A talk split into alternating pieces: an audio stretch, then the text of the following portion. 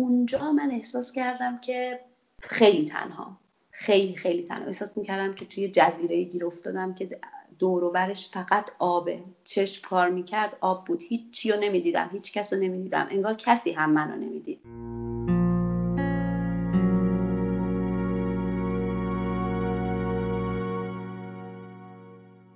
اینجا پادکست تنهاست.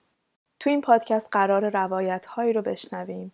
درباره تنها بودن، احساس تنهایی و انزوا. برای من ثبت این روایت ها یک پروژه شخصیه که مدت هاست بهش فکر می‌کنم. دوست دارم تعریف آدم ها از تنها بودن و احساس تنهایی، اون تجربه منحصر به فرد، نگاهشون و برخوردشون با تنها بودن و احساس تنهایی رو بشنوم. تنها بودن و تنهایی برای من دو تا مفهوم متفاوته. تو می‌تونی تنها باشی اما احساس تنهایی نکنی یا بالعکس.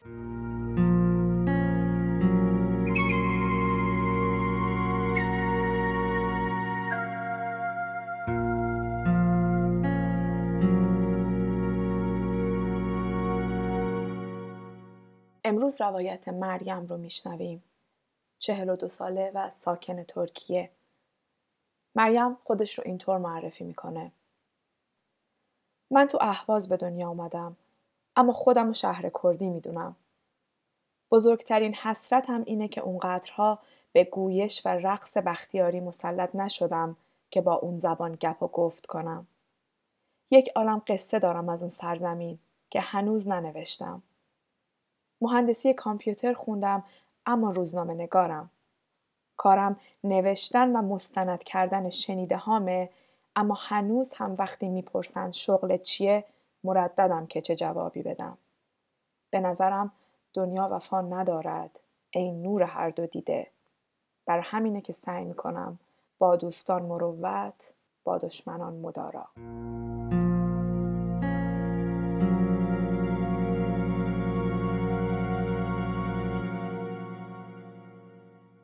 امروز چهار سال میگذره از روزی که تو یک از دست دادن رو تجربه کردی و برای من خیلی راحت نیست در این مورد از تو پرسیدن. خودت برام از امروز بگو. آره 16 جولای 2016 من از اتاق عمل اومده بودم بیرون. با یه استراب بیش از حد به خاطر اتفاقایی که توی سی چل ساعت قبلش افتاده بود. یا آقای دکتری پزشک من بود توی بیمارستان دولتی خیلی شلوغ که اصلا فرصت نداشت به حرفای من گوش بده. هیچ وقت وقت نداشت درباره چیزایی که منو نگران می‌کنه یا باعث استرابم میشه به عنوان یه مادری که اولین تجربه بارداریشو میگذرونه بهشون گوش بده. اصلا رابطه انسانی بین من به عنوان بیمار و اون به عنوان پزشک برقرار نبود. هر دفعه بهش می‌گفتم از زایمان طبیعی میترسم برمیگشت خیلی بی تفاوت می‌گفت میلیون ها زن تا حالا بچهشون رو به دنیا آوردن زایدن مگه تو اولین کسی هستی که می‌خوای بچه دنیا بیاری که انقدر هی میگی میترسم میترسم؟ بعدم حالا بعدا راجبش حرف می‌زنیم. تمام نه ماهی که من هی بهش این استرابم منتقل می‌کردم جوابش همین بود. هیچ وقت در مورد اینکه حق دارم یا ندارم یا اصلا دلیلی برای این نگرانی وجود داره یا نه حرفی نزد. هیچ وقت. وقتی که دکتر حرف می زدم حرف که در واقع همون دو, جمله دو سه جمله ای که من می‌گفتم و اون فقط میشنید این حس به من می‌داد که چقدر تنها چقدر هیچ کس نیست اینجا که حرف منو بشنوه. خیلی آزاردهنده بود اون حس. خیلی فیدبکی من نمی‌دیدم از همدلی همراهی و احساس می‌کردم که توی سیاره گیر افتادم یه جایی گیر افتادم که هیچ کس زبونمو نمی‌فهمه. حرفمو نمی‌فهمه. به هر شکلی هم می‌خواستم توجیهشون کنم موفق نمی‌شدم. در طول نه ماه. تنها وقتی که من در طول زمان مهاجرت احساس کردم به شدت تنها و بیکسم اون لحظه ها. تا اینکه روزی که قرار بود بچه به دنیا بیاد من وقتی رفتم برای آخرین ویزیت یهو دیدم که دور برم شلوغ شد. پرستارا ریختن دکترا ریختن چند تا دکتر اومد. کنترل کردن هی نوار قلب و بالا پایین کردن اینا من لابلای حرفاشون میشیندم که آره بچه ضربان قلب نداره اکسیژن تموم شده باید سریع ببریم اتاق عمل اورژانسی حتی وقت نشد من بهشون بگم من نه ماه فریاد کشیدم که منو سزارین کنین. چرا گذاشتین کار به اینجا بکشه که منو ببرین اتاق عمل؟ وقتی که چند ساعت بعد به هوش اومدم اولین چیزی که سوال کردم این بود که بچه حالش چطوره و همشون هم بهم گفتم که نگران نباش خوبه. در حالی که خب اینطوری نبود. بچه اکسیژن براش کم اومده بود ضربان قلبش رفته بود. احتمالا حالا بعدها بهم گفتن که دچار فلج مغزی شده بود. و 36 ساعت جنگید که بمونه اما خب زورش نرسید نتونست. و مثل همچین روزی من مانلی رو دست دادم.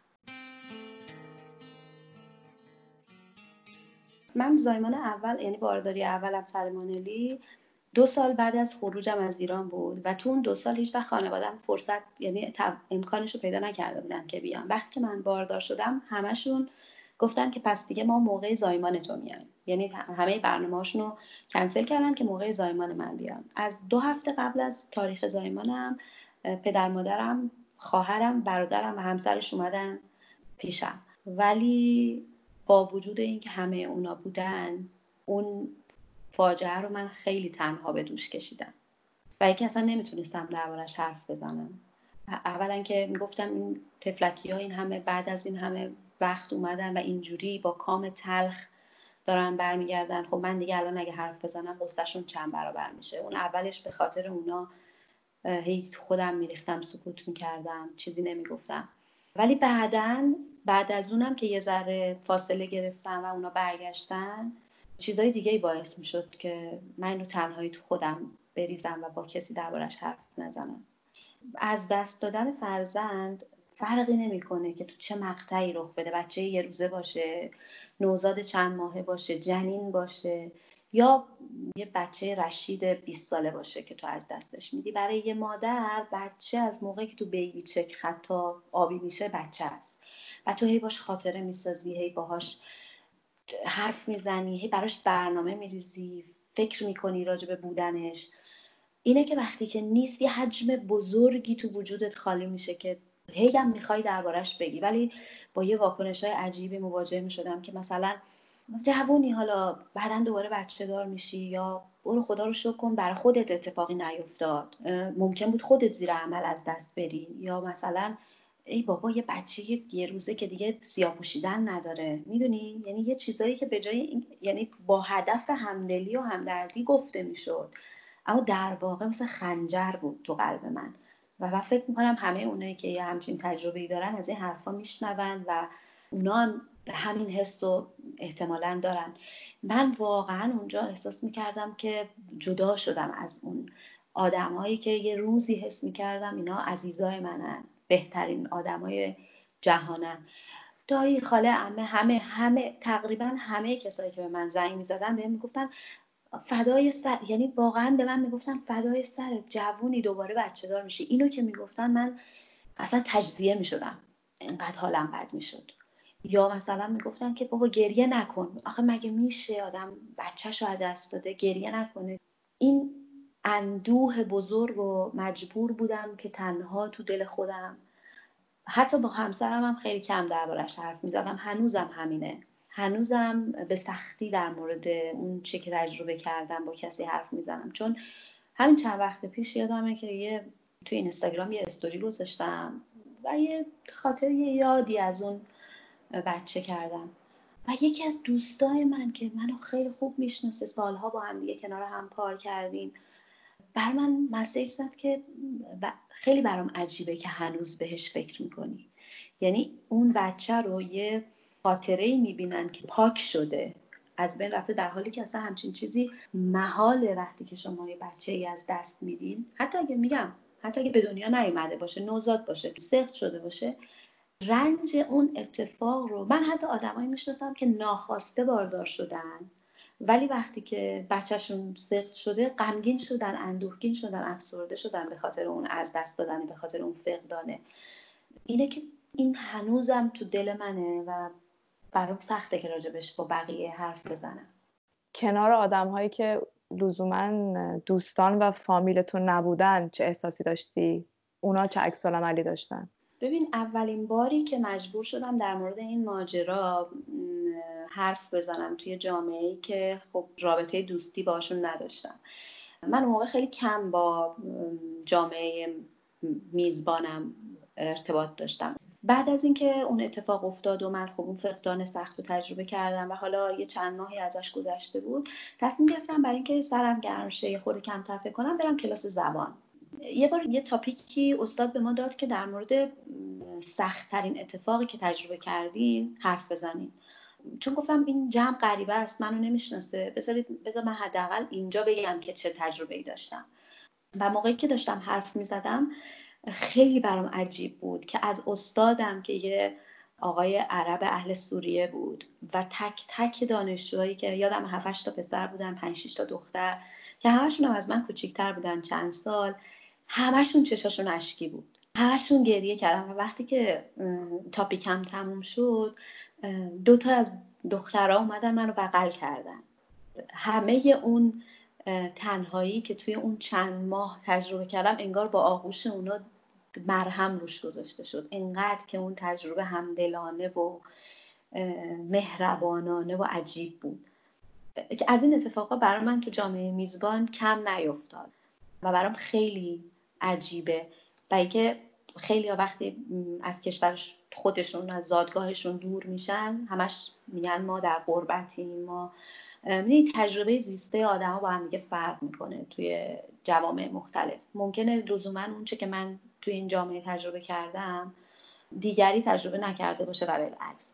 ولی تجربه زیسته من اینطوریه که من در کشور خودم خیلی قریب تر بودم تا در جامعه میزبان. اینجا من فارغ از اون دلتنگی و نستالژی و نمی‌دونم وابستگی های عاطفی به زادگاه و وطن و خانواده و دوستان من اینجا قربت احساس نکردم اصلا به هیچ وجه. و اینکه بسیار بسیار بسیار همدلی دیدم و تنهایی رو واقعا از دلم زدودن خیلی وقتا. تنها بود و من تنها. سرشک شور من تنها. و تنها دور از من تو خیلی عشق من تنها. باد میپیچی به دامان صحراها. آی دلا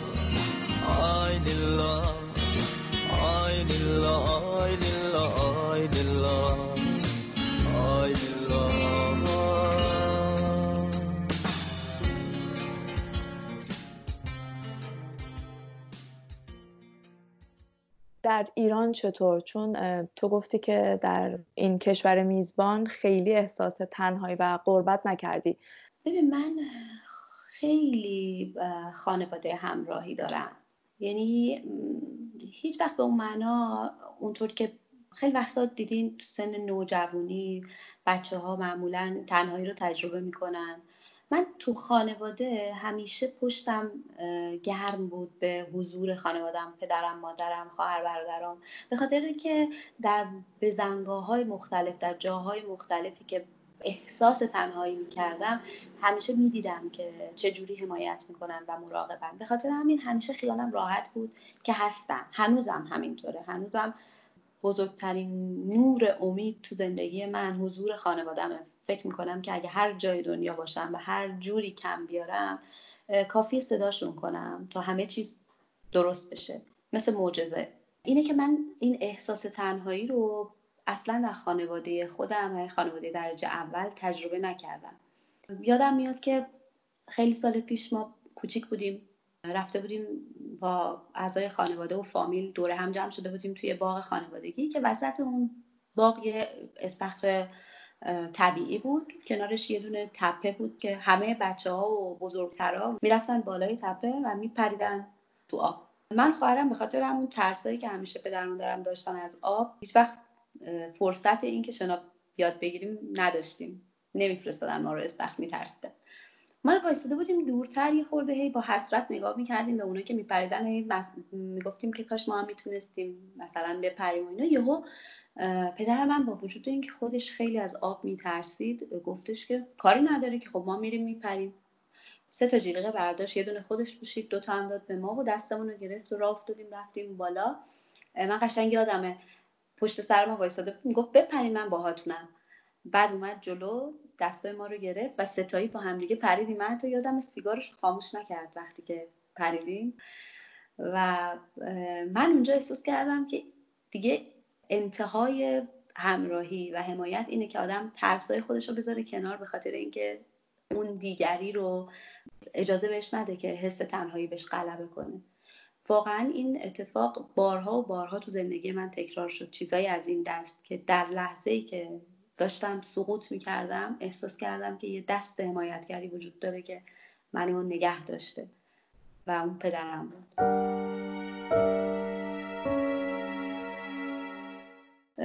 چیزی که به یادم میاد توی بچگی اینه که خب چرا یه وقتایی پیش می اومد که من احساس تنهایی کنم. مثلا اینکه از نظر سنی توی بچه های فامیل و خواهر برادرم یه جوری بودم که نه قاطی بزرگترا می‌تونستم باشم نه قاطی کوچیکترا.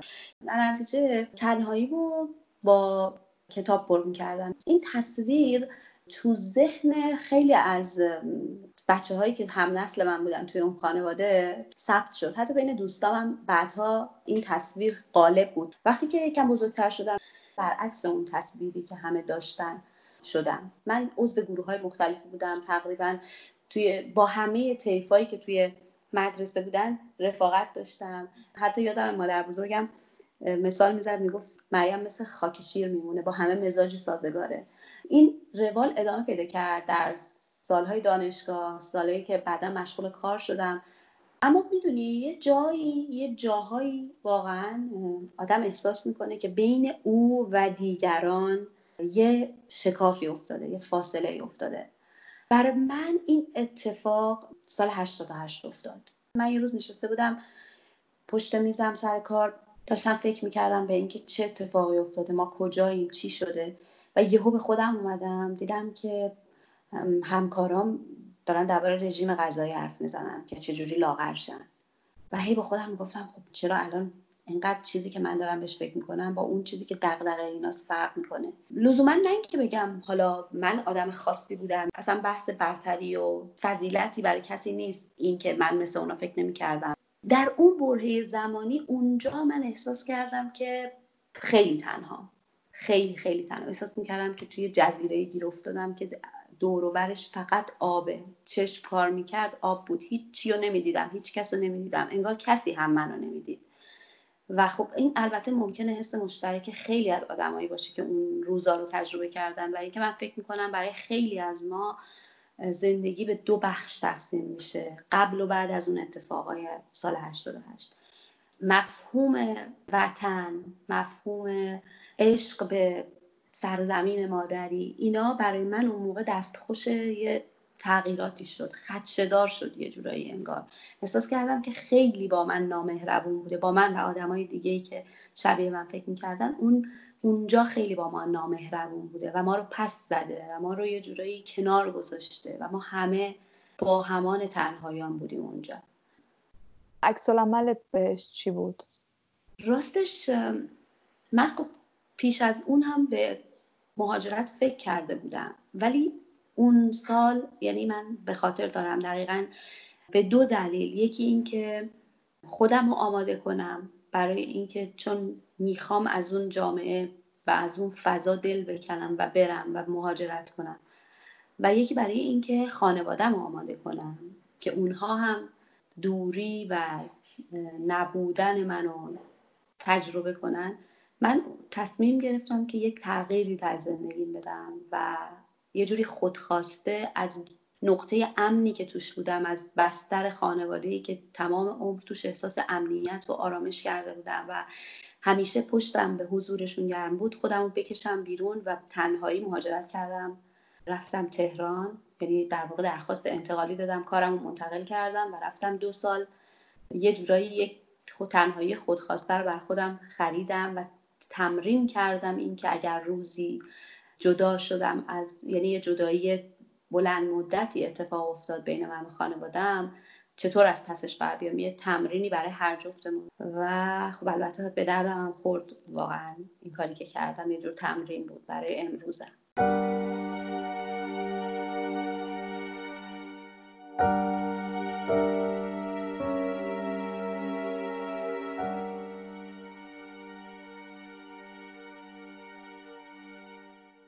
بعد از اینکه رفتم تهران یه اتفاقی افتاد و خب من با همسرم آشنا شدم. بعد خب این رابطه شکل گرفت و جدی شد و اونم از ایران رفت و در طول دو سه سال منم از قبل به مهاجرت فکر کرده بودم و تصمیم گرفتیم ازدواج کنیم و این یه در واقع یه نقطه مهم و سخت تو زندگی من بود. چون من بعد از همه چی دل میکندم.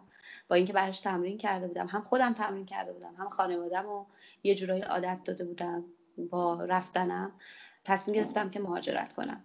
بعد از اینکه مهاجرت کردم هم همون مهاجرت خودش دو, سال اولش خیلی دشوار بود خیلی روزای سختی رو ما گذروندیم اینجا. مجبور بودیم خیلی چیزا رو تنهایی هندل کنیم ولی همه چی خوب پیش می‌رفت تا وقتی که مانلی رو از دست دادم. اون موقع خیلی شرایط سختتری رو تجربه کردم. ولی سختی های مهاجرت و دشواریش زمانی خیلی پررنگ شد که من برای بار دوم باردار شدم و این بار دیگه هم ترس تجربه اول تو دلم بود هم اتفاقای دیگه ای در پیش بود که منو خیلی تحت فشار گذاشت. و خود پروسه مادر شدن در قربت بر من پر از چالش و آزمون های عجیب غریب بود. خیلی چیزای احساسات متناقضی رو تجربه کردم. از عشق بیش از حد و فراوونی که شاید اصلا احساس می‌کنم گاهی وقتا اصلا ظرفیتش رو ندارم تو وجودم نمی‌تونم بگنجونمش و از طرفی احساس ناامیدی افسردگی استیصال شدید گاهی وقتا و چیزایی که شاید اگر راجبش حرف بزنی باز هم به خاطر قضاوت هایی که از بیرون باش مواجه میشی هی سعی می‌کنی که تنهایی بگذرونی و باشون خودت به تنهایی مواجه بشی.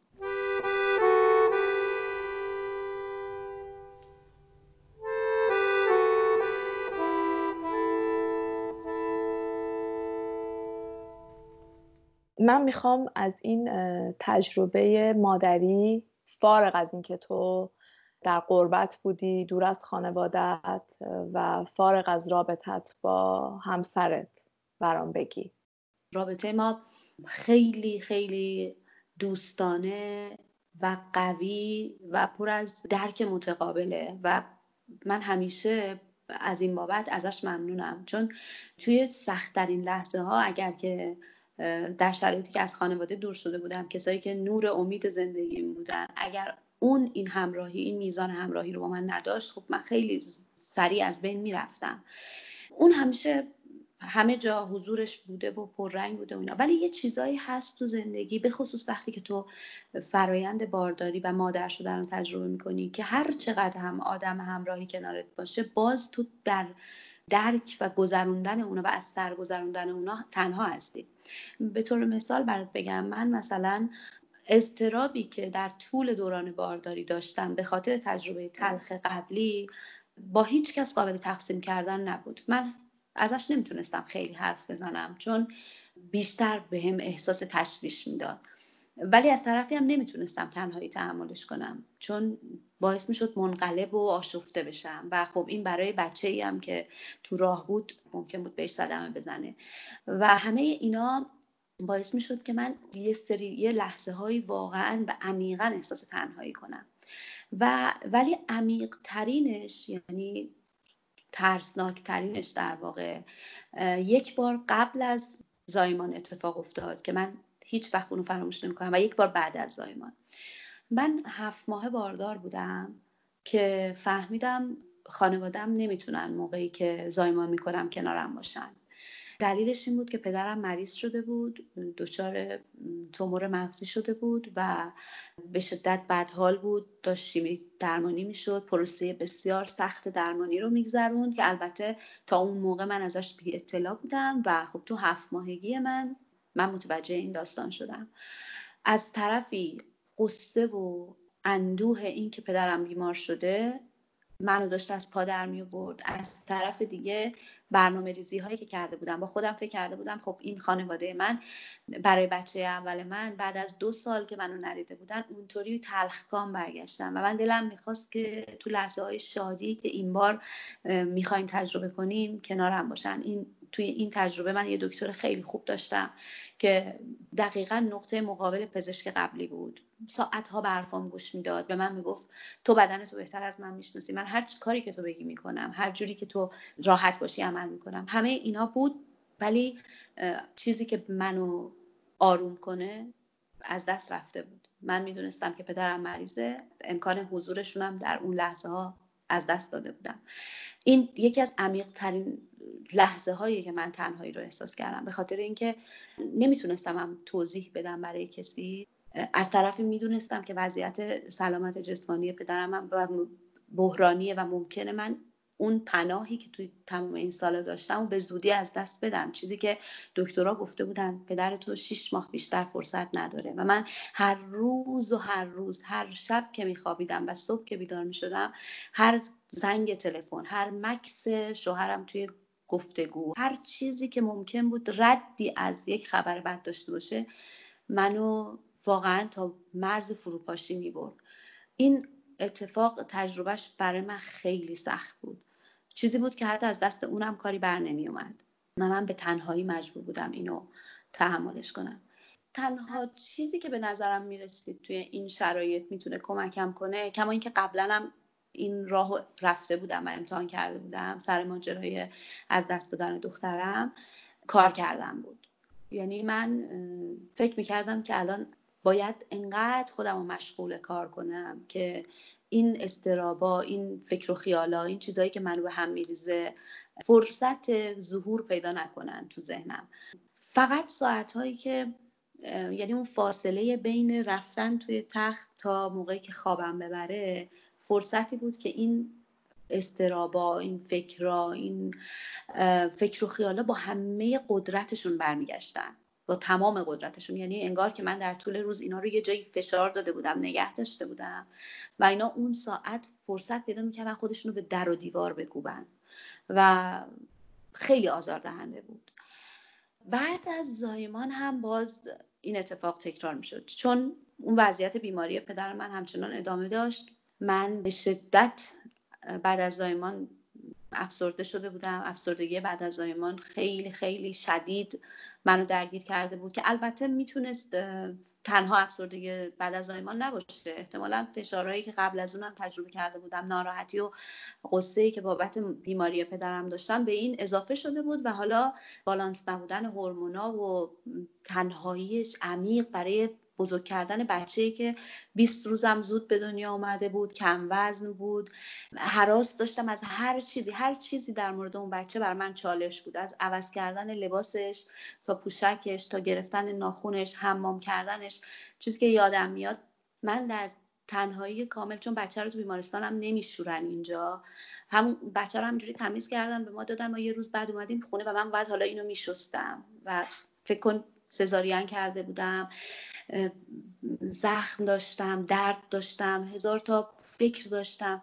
هیچکی نبود حتی مثلا یه لقمه غذا دست ما بده. من همسرم رفته بود بیرون غذا بخره. منم نشسته بودم بالا سر بچه و هی داشتم با خودم فکر می‌کردم من چجوری باید الان اینو بشورم؟ چجوری من بچه رو هموم کنم؟ من که بلد نیستم. مثلا تا حالا بچه انقدی بغل نکردم. اگه خفه بشه چی؟ اگه نتونم اگه لیز بخوره هزار تا فکر.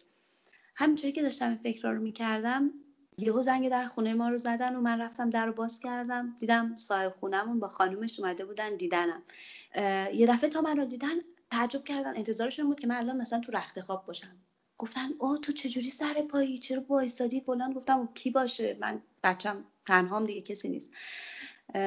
وقتی که خانم صاحب خونمون اومد تو بچه رو که بغل کرد انگار از نگاه من خون نمی‌دونم قیافه بچه رو دیده گفت می‌خوای بشورمش؟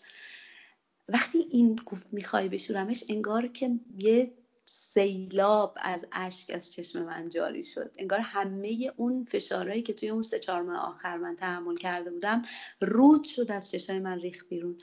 و این دیگه اصلا منتظر جواب من نموند. پا شد سریع بساط حمام بچه رو آماده کرد. بچه رو شست داد به من گفت حالا شیرش بده با خیال راحت.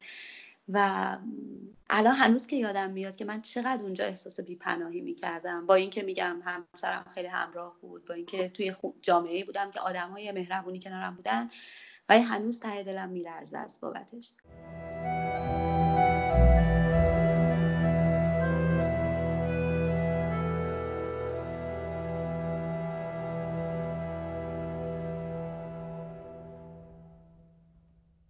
برخلاف کلیشه رایج که همه فکر می‌کنن که آدمای افسرده شبیه همن آدمای افسرده لزوما غمگینن تو چهرهشون تو فرم لباس پوشیدنشون. یه سری تئوری وجود داره که خیلی باورشون اینه که آدم افسرده توی اون قالب و توی اون ساختار باید بگنجه. در حالی که اصلا اینطوری نیست. روز... روزایی که من دچار افسردگی بودم عکس هاشو وقتی نگاه می‌کنم یا به کسی نشون میدم هرگز باور نمی‌کنه که این زن توی عکس زن افسرده است. لباس رنگی میپوشیدم به پهنای صورت میخندیدم. خوشحال بودم با بچم عکس می‌گرفتم غذا بهش می‌دادم.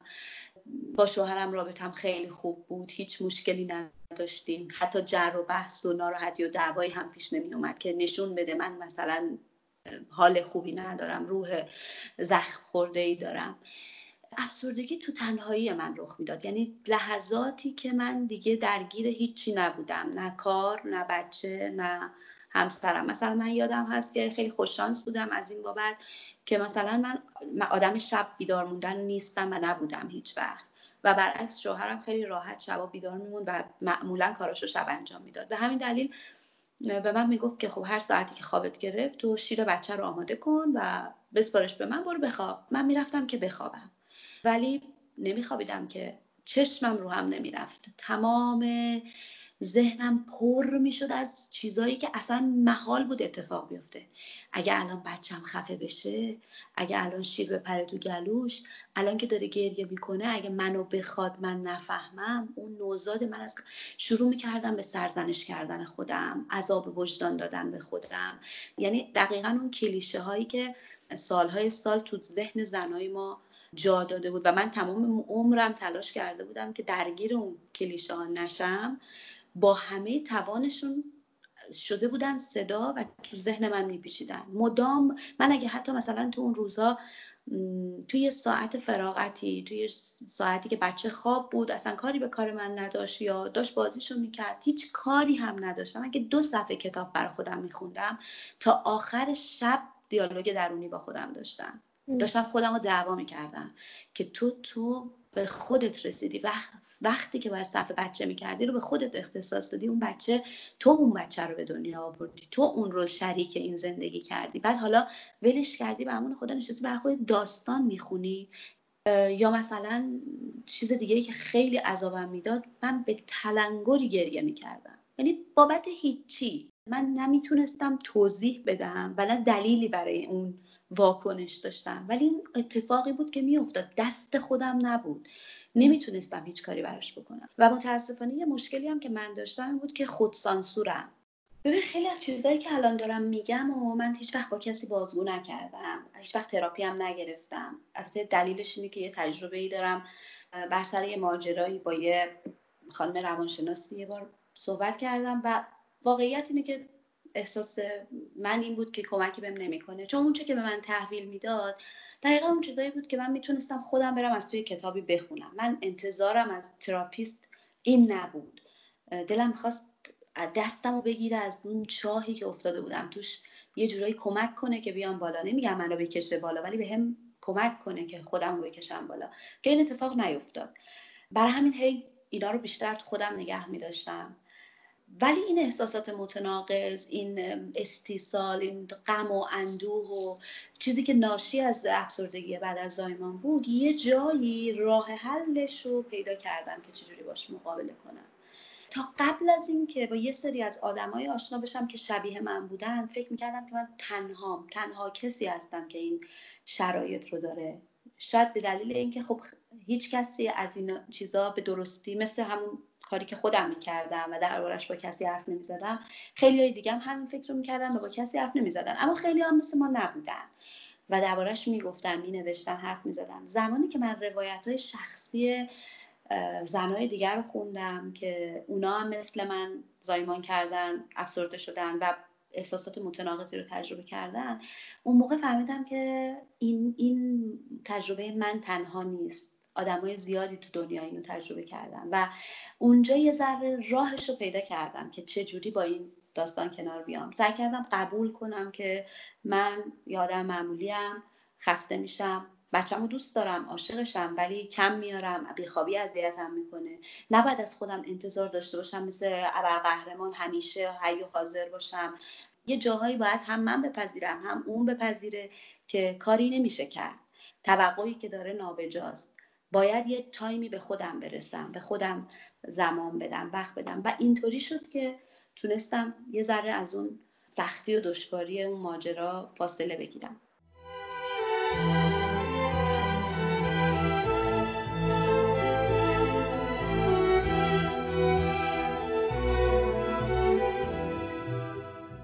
تازه از دام مسائل بعد از زایمان و افسردگی ها رها شده بودم. تازه یاد گرفته بودم که چجوری لذت ببرم از مادر بودنم که دوباره همچین اتفاقی افتاد و من درست مثل اینکه به یه در واقع نقطه اتصالم به امنیت رو از دست دادم و انگار یکی با قیچی اون بند و پاره کرد.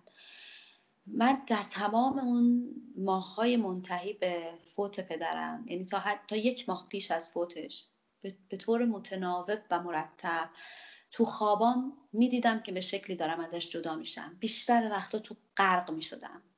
بیشتر وقتا خودم از یه بلندی پرت می‌کردم پایین در حالی که پدرم بالا بود یا پدرم افتاده بود و من پشت سرش می‌رفتم اما نمی‌تونستم پیداش کنم. و این, این اتفاق خیلی تکرار شد. وقتی با یکی از دوستام که روانشناس مطرح کردم خوابا رو گفت که ببین ناخداگاهت می‌خواد به تو یه چیزی بگه.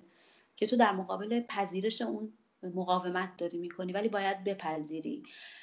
خاطرم است که حتی آخرین بارش خواب دیدم که خودم رو پرت کردم توی دریایی که پایین خونم بود. اما برخلاف بقیه خوابا اون دفعه نه خفه شدم نه ترسیدم نه داد و فریاد کردم.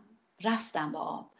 و این دقیقا زمانی بود که من پذیرفته بودم که ممکنه که به زودی دیگه پدرم رو نداشته باشم. این اصلا به این معنی نیست که من آماده بودم. اصلا به خاطر اینکه وقتی که فوت پدرم اتفاق افتاد من دوباره سرازیر شدم تو همون چاه افسردگی و دوباره یک پروسه خیلی تلخ طولانی رو گذروندم که حتی حتی نمی‌تونستم به بچم غذا بدم. حتی نمی‌تونستم پوشکش رو عوض کنم. حتی نمی‌تونستم لباس تمیز تنش بکنم. یعنی من این لحظه ها رو همه از دست دادم. و تو خودم بودم و هیچ چیزی در دنیا منو خوشحال نمی‌کرد. حتی حضور بچم هیچ چیزی نمی‌تونست به من یه نقطه روشنی بده. تنها لحظه هایی که من یه کمی احساس آرامش می‌کردم موقعی بود که بچه رو بغل می‌کردم برای خوابوندنش وقتی اونو بغل می‌کردم احساس می‌کردم که من به یه جایی وصلم به یه چیزی وصلم که اون بیپناهیه رو می‌تونه در واقع کاور کنه.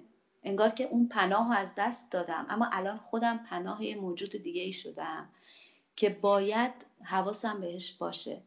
و این این بار حضور بچه و البته گفتم در کنارش کار دوباره باعث شد که من بتونم ادامه بدم. و اگرچه خب نبودن پدرم بزرگترین و سهمگینترین صدمه که من تا امروز دیدم. و فکر نمی کنم که هیچ وقت بتونم بپذیرمش به طور کامل. چون من این فقدان رو در حالی تجربه کردم که حتی فرصت خدافزی باهاش نداشتم. فرصت حضور در روزای سوگواری رو نداشتم. مجبور بودم تو تنهایی دور از خانواده سوگواری کنم. و حتی به خاطر بچه خیلی وقتا خودم رو کنترل کردم که گریه نکنم اون نبینه. همه اینا رو تنهایی به دوش کشیدم و فکر نمی کنم تر از این دوباره رخ بده برام. نمی‌دونم زندگی قابل پیش بینی نیست. شاید هم اتفاقایی بعدها بیفته که من احساس کنم که ای وای این چه راحت گذشته. اما تا این لحظه به نظرم دشوارتر از این چیزی رو تو زندگی تجربه نکرده بودم.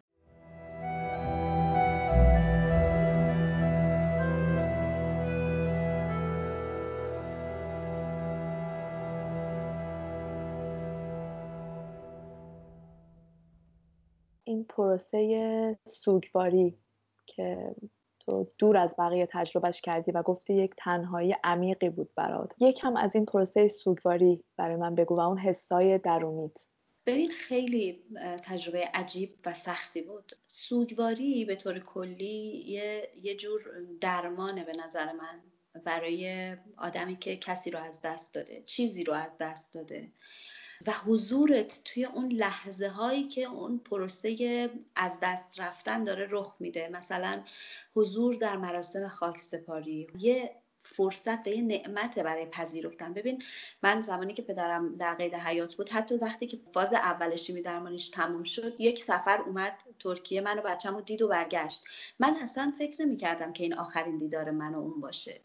اما خب بلافاصله بعد از رفتنش به ایران خیلی خیلی تحلیل رفت و جوری که دیگه نمی‌تونست راه بره نمی‌دید نمیشنید نمی‌تونست حرف بزنه و من از صداش محروم شدم. برای مدت سه چهار ماه دیگه حتی حرفم نمی‌تونستم باش بزنم یا ببینمش.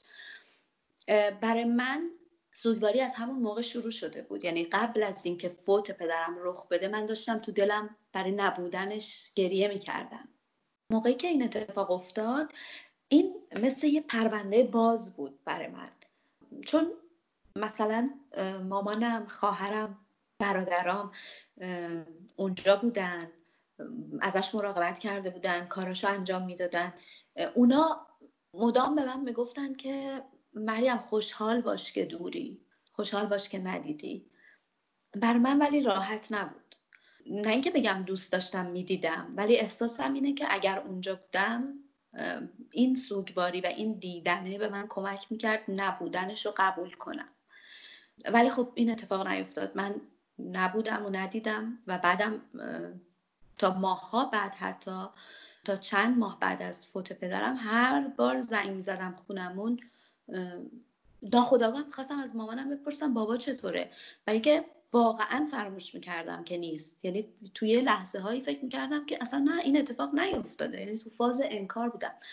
ولی چیزی که بهت گفتم که مثلا بچه کمک می‌کرد من اینو قبول کنم من قشنگ به یاد دارم که حتی در لحظه ای که به من شوهرم گفت که متاسفم این اتفاق افتاده بابا دیگه نیست تازه بچه رو خوابونده بودم گذاشته بودم تو تختش. اومدم تو اتاق شوهرم اینو گفت فریاد کشیدم دویدم به سمت اتاق خوابمون. ولی وسط راه یادم افتاد که بچه خوابیده حواست باشه مستربش نکنی. یعنی تو اون حال و روح روز وحشتناک خودم یه چیزی اونجا وجود داشت که به خاطرش من باید حواسم رو جمع کردم این هم خوب بود هم بد بود. از یه طرف خوب بود به خاطر اینکه اون بچه به من امید می‌داد. چراغ راه شده بود برای اینکه من ادامه بدم زندگیمو. از یه طرف بد بود چون من مدام در حال سرکوب احساس خودم بودم. می‌گفتم که حالا بچه ناراحت میشه گریه تو رو ببینه بچه ناراحت میشه اشک تو رو ببینه استراب بهش منتقل میشه. نکن نکن. و این باعث می‌شد که این قصه و اندوه از درون من بیرون نیاد. توی من بمونه انباشته بشه. و یه جایی مطمئن بودم که خودش نشون میده به بدترین شکل ممکن. کاری که کردم این بود که اولا که دو روز بعد از فوت پدرم من برگشتم به کار. بعد از اونم یه دو هفته بعد از اینکه پدرم فوت شد کاری که کردم این بود که رفتم خیلی تصادفی.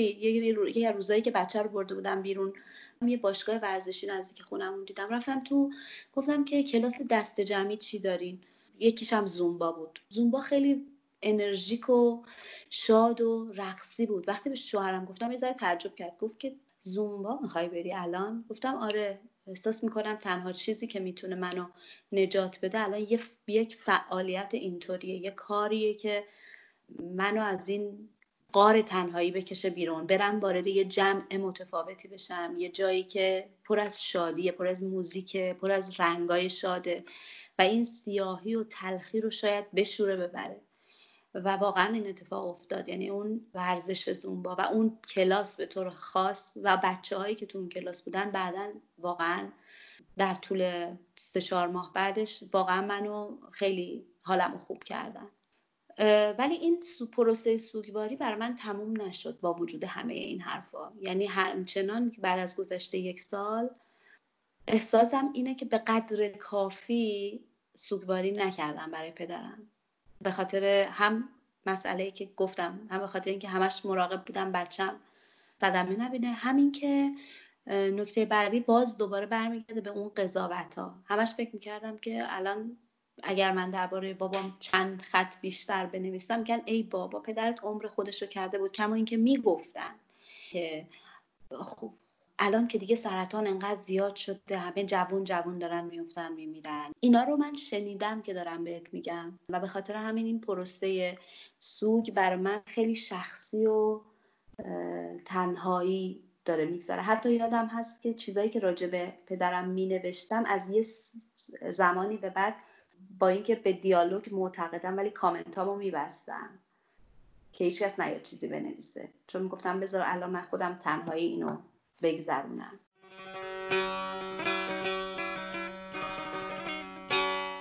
برای تو این پروسه سوگواری خب خیلی پروسه بود که تنها طیش کردی و می‌کنی چون گفتی برای تو تموم نشده و گفتی یک پرونده بازه. در این حال توی صحبت همون بارها به خوابهایی اشاره کردی که قبل از فوت پدرت می‌دیدی. و قبل از این ضبط هم به من گفتی که خیلی دلت می‌خواد که خواب پدرت رو ببینی دوباره. نمی‌دونم. دوست داری که اگه خواب پدرت رو ببینی چی ببینی توی اون خواب؟ چه مکالمه با پدرت داشته باشی که شاید کمک کنه به گذروندن این پروسه سوگواری که شاید هیچ وقت هم تموم نشه برای تو؟ ببین من کاملا با قلبی آرام و مطمئن از خانوادم جدا شدم. یعنی مطمئن بودم که این انتخابمه و می‌دونستم که حتما یه چیزایی از دست خواهم داد توی این ماجرا توی این رفتنه. یه چیزی که خیلی ناراحتم و دلم می‌خواست قبل از اینکه پدرم از دست بره ازش مطمئن بشم و بپرسم این بود که می‌دونم که اونم خیلی با من همراه بود. هیچ مشکلی با مسئله مهاجرت من نداشت. اما مامانم برام تعریف کرد که روزای آخر خیلی چشم راه بود پدرم. و چند بار چون نمی‌تونست حرف بزنه ولی مامانم گفت که وقتی که ما درباره تو حرف می‌زدیم دست منو فشار می‌داد. دوست دارم اگه یه وقتی یعنی مطمئن بشم که منو بخشیده و اینکه نبودم. این تنها چیزیه که می‌خوام بدونم.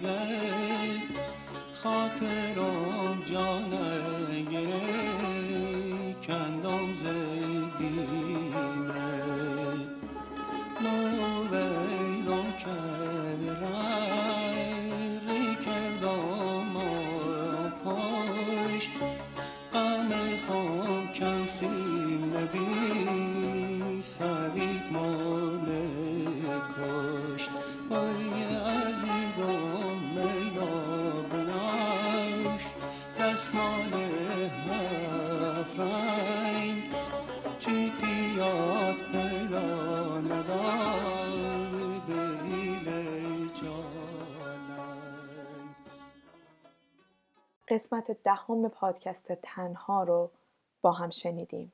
اگه نقد، نظر یا پیشنهادی دارین اگه دوست دارین روایت خودتون رو اینجا بگین به من ایمیل بزنید. ایمیل رو می‌تونین در توضیحات این قسمت پیدا کنید. ممنونم که گوش دادین.